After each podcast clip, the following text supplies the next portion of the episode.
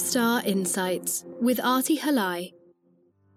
Welcome to 5-Star Insights with Arti Halai, where we speak to people from a wide range of backgrounds and sectors, all of whom are making a real difference in society. I'll introduce each guest with a short summary about their achievements before we dive straight into finding out more about the individual through their 5 choices of a location, cuisine, music, literature, and art. So, sit back and enjoy. My guest on 5-Star Insights today is none other than self-made billionaire Surinder Arora. Surinder is an entrepreneur with an extraordinary and inspiring story. He's founder and chairman of Arora Group, one of the UK's largest private hotel owner-operators. Surinder arrived in the UK at the age of 13 in 1972, speaking no English. His parents had arrived a few years earlier and called for him from the Punjab once they settled in West London. Hard work runs in the blood. His mother held down 3 jobs and was extremely ambitious for her son. Surinder left school and had jobs with British Airways and Abbey Life. He saved and invested in property, buying derelict houses and converting them into bed and breakfast for airline staff. He eventually bulldozed the houses and built a hotel from scratch, convincing both lenders and British Airways to give him the contract to run a hotel for the airline's crew. It wasn't too long before he was on a roll, building up an empire of hotel and property assets. And the rest, as they say, is history. His current ambition? To build a 3rd runway and 6th terminal at Heathrow Airport. Surinder, a real honor to have you on 5-Star Insights. Thank you. And let's start with travel, because given how hard you work and have worked in your life, it's no secret, you say you've worked 15, 16, 17-hour days, that you've now found the ideal place to relax. So where is that? Well, one at home, and secondly, my other favourite place, Dubai. And what is it about Dubai that you particularly like? You know, I just love the ease of travelling from London to Dubai. It's very convenient, no jet lag. I can be in India with my family from Dubai in less than 3 hours. So I kind of got the best of East and West, all the comforts, nice food, nice climate. It's just wonderful. And it's a place you go for family holidays, isn't it? Yeah, so we spend a few times a year, 5-6 times a year. Sometimes it could be for a short weekend, long weekend trip, or it can be for a week or two, or Christmas, Easter, other holidays. It's just nice to be away. And you've got 1 son and 2 daughters. So is it the whole family that goes? They're all married. You've got 5 grandchildren, another one on the way. So does the whole family go? We do that. So last year, when it was my 60th, I said to the family, Sunita and the kids, I'm not into parties. I don't want to have parties. They said, well, what do you want to do, Dad? I said, well, let me just take all the children and grandchildren to Florida. Let's go to Disney. So off we went with the children, the grandchildren, the 2 nannies. And it was just wonderful to get away and be with the family. And it was relaxing. I just came back from that trip and I said, you know, that was such fun. I must do that at least once a year with all my kids. Very difficult to unwind and relax. I think you've always got advantages running your own business. I'll tell you that. Of course, when you go away, you've always got these things in the back of your head about business, about people, about deals, whatever it may be. So from that side, of course, you never leave. Sort of, you're not working somewhere where you can just say, right, I'm going to be away for a week or 2 and I'm going to forget about my work. So I do have Sunita's permission now to I can go away and I can just be on my phone for half an hour, 40 minutes, either in the morning or evening, check my emails, go through my messages, and then that's it. So I'm slowly learning to that discipline. But it's really good. You know, at least I remember the first 15 years of my married life. We only had 2 family holidays in 15 years. And is it more the beachy holidays you enjoy, or is it more sort of the cultural holidays with some city life? I love water. So I love to just go and sleep. I love the heat. So what's next in the cards? We've got our 6th grandchild on the way. So we're not going to do anything except I'm so excited because I was never there with my kids. When the kids were growing up. So I'm now saying I want to take time out and be with my grandchild. How realistic is that? Well, actually, when I found out the actual date was middle of this week, I said to Faye, my PA, I said, don't make too many appointments this week.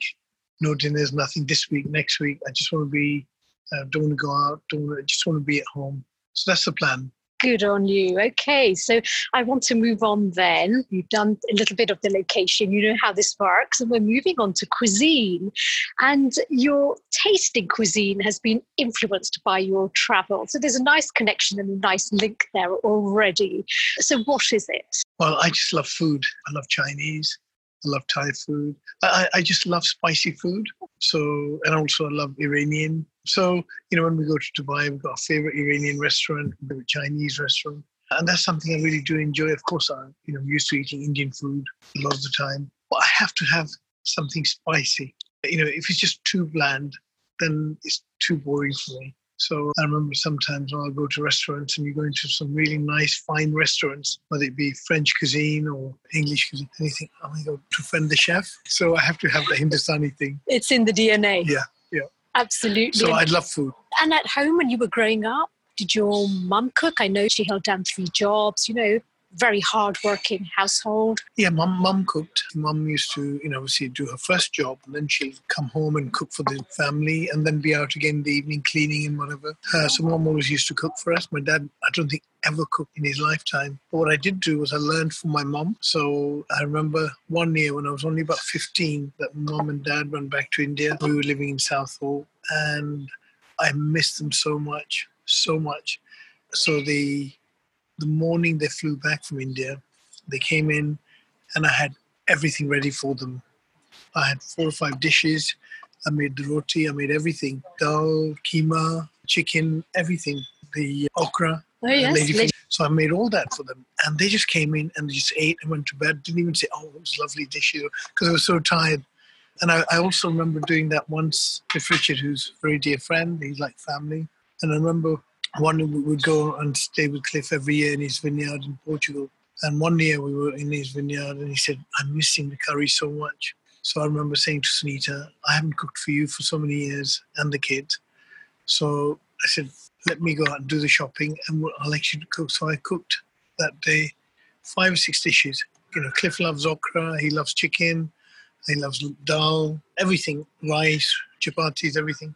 So I cooked and I went off for my chicken piri-piri because in Portugal, I love chicken piri-piri because it's really spicy. Great restaurants there in Portugal, isn't it? Yeah, yeah. In a place called Guia, Romero's, where actually it originated from, chicken piri-piri, just outside Albufeira.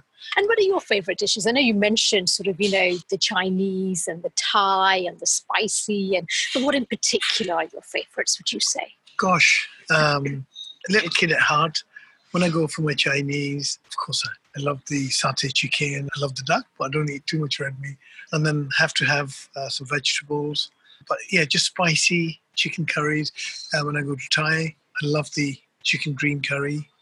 But yeah, just any food. As you can see, I just love food. You look in tip-top shape, like I've said. I know you work hard with the sport as well. So tell me, at home, is it Sunita who cooks quite a bit, or because you've both got careers? I mean, she's worked hard as well. She's got her nurseries. She helps me with my interior design for the hotels. So she's always busy. She's always on the go.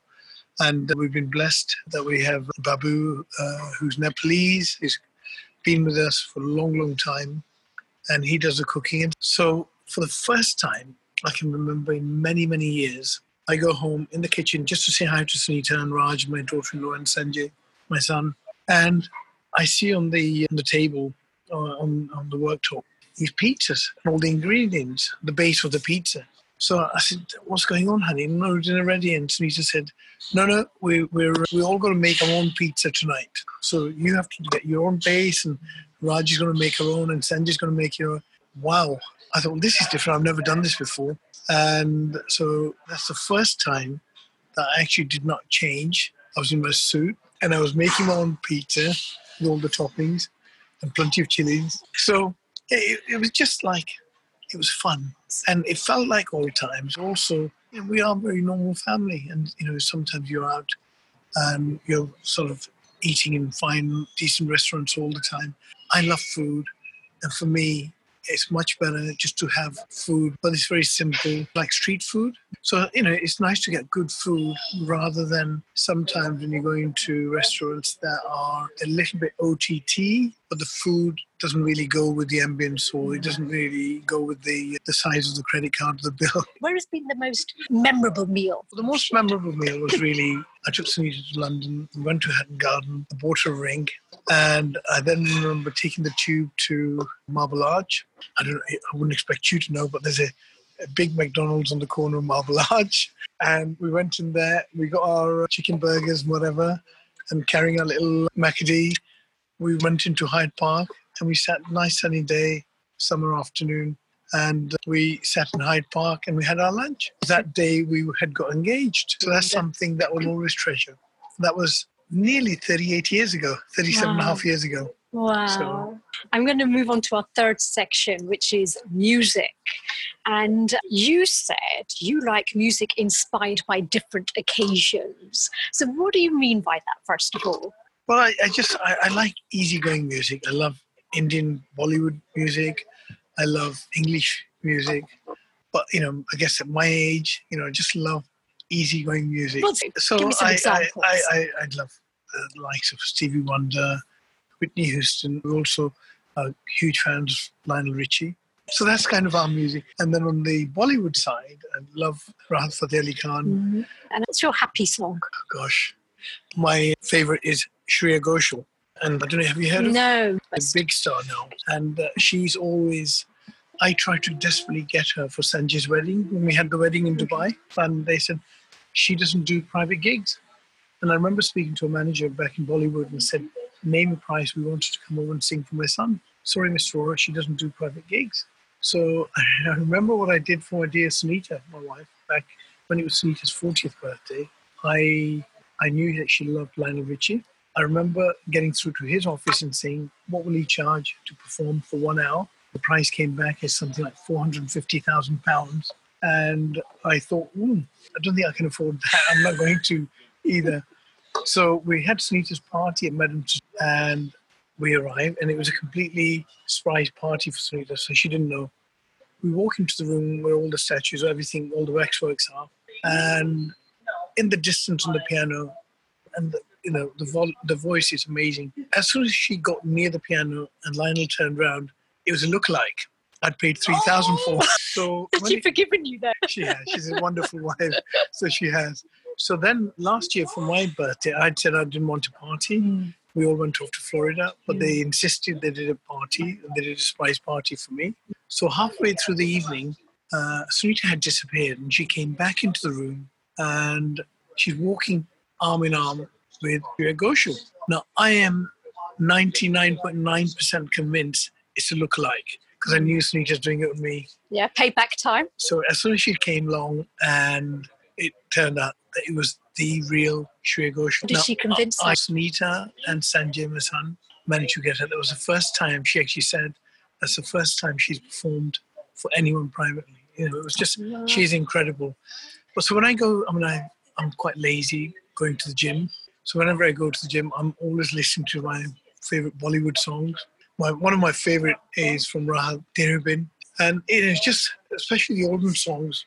I mean, his aren't all Oldham songs, but you listen to these songs, they mean so much, the words. And when I used to live in India, because I lived in India till I was 13, and certainly, I guess, from the time I was 7, 8, 9 years old, I used to go and watch every new Bollywood release movie, which I don't do as much as I'd like to. I like watching Bollywood films as a teenager.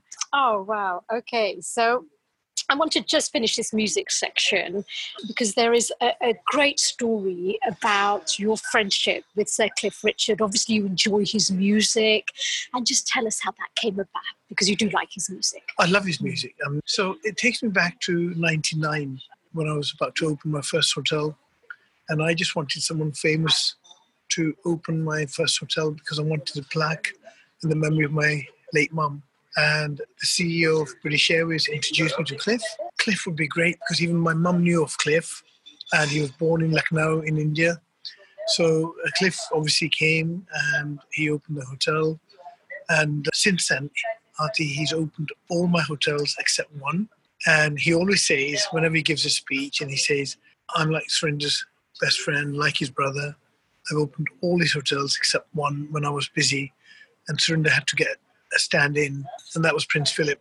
Wow. I rest my case. I'm not going to say anything or make any comment. No. So I think, he's my lucky mascot, but he's someone who's so genuine, such a wonderful human being. He cares about others than himself. And what would your favourite song be? Of course, Congratulations, Summer Holiday. There are so many. Devil Woman, We Don't Speak Anymore. And I'll always tease my team. So if one of my senior members at work, Carlton Brown, and sometimes I'll tease him, if we miss each other, we don't talk. And then I'll say, Carlton, I'm going to send you Cliff's record, We Don't Talk Anymore. And I'll do the same with Sunita. And it's just a bit of love. But he's a wonderful, wonderful human being. Great. Okay, our fourth section then is around art. What comes to mind for you? Well, with Sunita and I have been discussing very recently, and last couple of years or whatever, what do we want to do in life? I think she's got more interest than I have, and I'm also very keen to actually start looking, because we know nothing about art. We want to learn. And then again, other things, when whether you talk about art, whether it's the buildings or it's other things, I mean, that's something that's always been there. I've been quite interested in. It's very broad, isn't it? Yeah. So, I know that you also talk, when we mention art, about working with interior designers for your hotels, the colours, the styles, the textures. Yeah, so I'm absolutely hopeless at these things. So we're sitting here in the Sofitel at Terminal 5 and we have the interior designers. So describe the interior for people who might not have seen it. So, this is obviously the Sofitel at Terminal 5. At Heathrow, we're now in our 12th year. So if you look around, people don't believe that this is nearly a 12-year-old building, and yet we've done nothing to it. Yeah, it looks fresh, it looks new. So we've always made sure that we build quality. It's just very crisp and clean lines.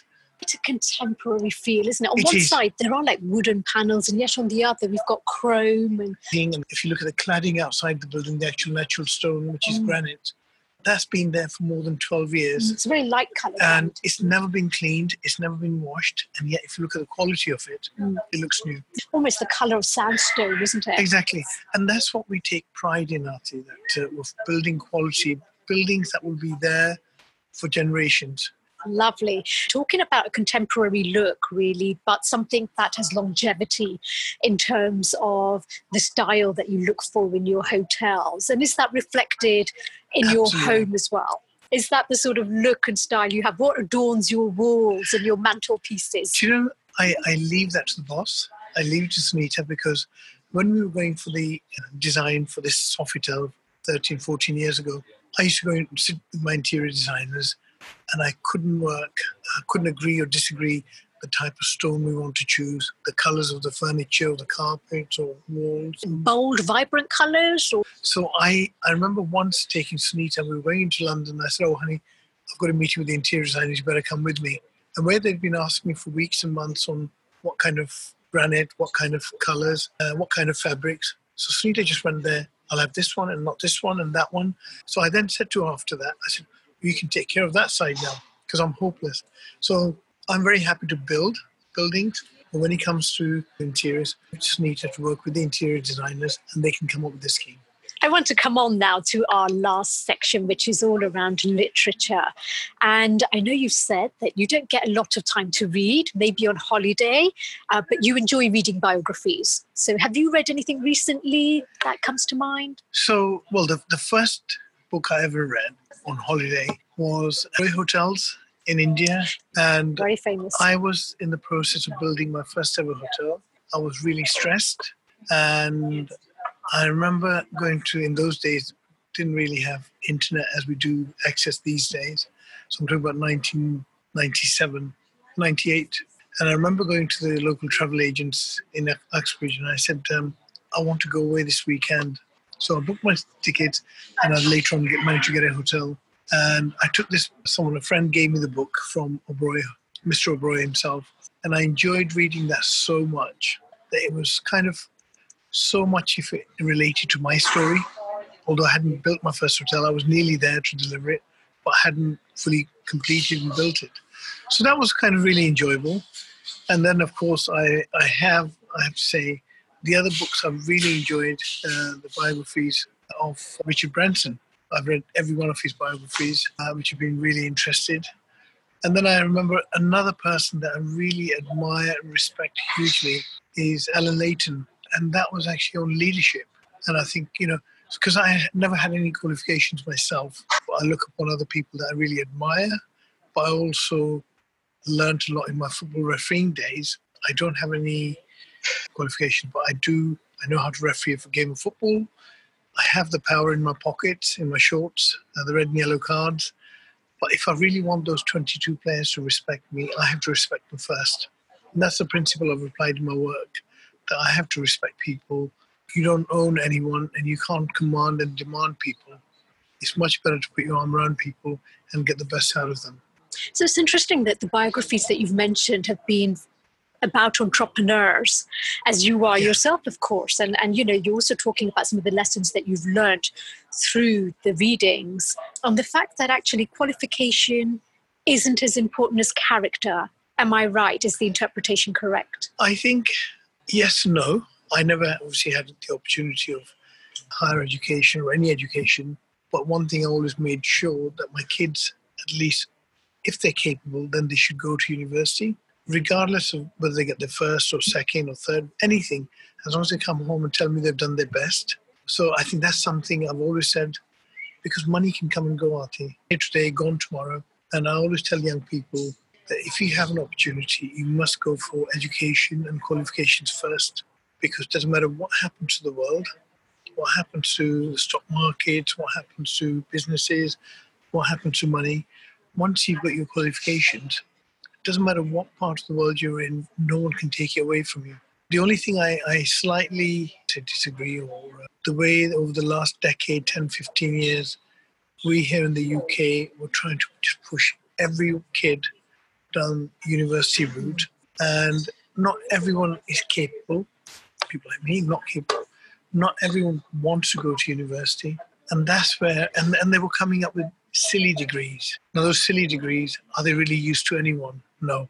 So I think that's where the good thing comes in, that apprenticeships and actually learning on the job, that is as good. You can also learn and earn your qualifications through apprenticeships. And if you're willing to learn and if you're willing to work hard, then there is nothing stopping. I was talking to one of our young staff at the O2 last week and said, where do you see yourself in the next 5 or 10 years? And I said, I want to be a hotel manager. And this is where, this is such a wonderful opportunity, wonderful industry. I want to bring it back to the biographies because we spoke about the entrepreneurs, but I also know that you enjoy sports. You like tennis, you play golf, football, of course, football referee, as you mentioned. Have you read any sports biographies? Hands up, not many. Okay. Now in my retirement, I still enjoy playing these sports. I've never been good at any sport. I love all sport. I play tennis, I used to play squash, I used to play football, but then I took up refereeing because I was such a rubbish player. I don't believe any of that. And I now play a bit of golf. Yes, I have read about people like Gary Player, who are such a huge encouragement to every youngster. I mean, here you have someone in his 80s who still does 3,000 or 4,000 sit-ups a week, super fit. And, you know, like he'd always say, the harder I practice, the better I get. You know, it's people like that are really for all of us to look upon and worship and say, I can learn from that. I love biographies too. I've just finished Michelle Obama's, which was great. Oh, here's another incredible lady. I think if she stood for the president, she will be the first female black president. And I just think personally, I think she's so amazing because she just... What a lady. She's very inspiring, isn't she? And the book is a great read. It's easy. It's really insightful. It's got some great messages. Everything that you actually seem to enjoy from the biographies. I'm going to take that on my holiday next. It's a good one. It's a very good one. So tell me, you have the most extraordinary and inspiring story. And will we be seeing a biography or even an autobiography anytime soon? About you, of course. Well, I hope. I used to say never, but then again, I do want to share my experiences, my life experiences with young people. So I'll actually go and work in the local university or go and talk to young people at the schools and university. Because I always talk about Arti life being valleys and hills. Valleys and hills, I call it valleys and hills. And a lot of people will think they're winners when they're on top of the hill. To me, the real winners in life are down in the valleys, pushing themselves up. And I think once you push yourself up once, you'll always be a winner. I just remember that. And once you do it once, you'll always do it. And, you know, and I've always said, you never give up in life. You know, it's nothing magical. I think every entrepreneur would say to you, because if I'd given up, you know, when I had all the knockbacks from my first day, you know, early days, you can't build a hotel. What do you know about hotels? What do you know about construction? All those things, I wouldn't be sitting here. So I think that's something that actually makes you more stronger. And when you go through those valleys and hills, it actually makes you a better person. So that's why I think I will, right, I'm just going to, one, find a bit of time, and two, find the right person. See where we go. Peaks and valleys. Yeah. You heard it here first. Surinder Arora, thank you so much. It has been a real pleasure. Lots of insight there. I really appreciate your time on Five Star Insights. Lovely to see you. Thank you so much, Arti. You are welcome.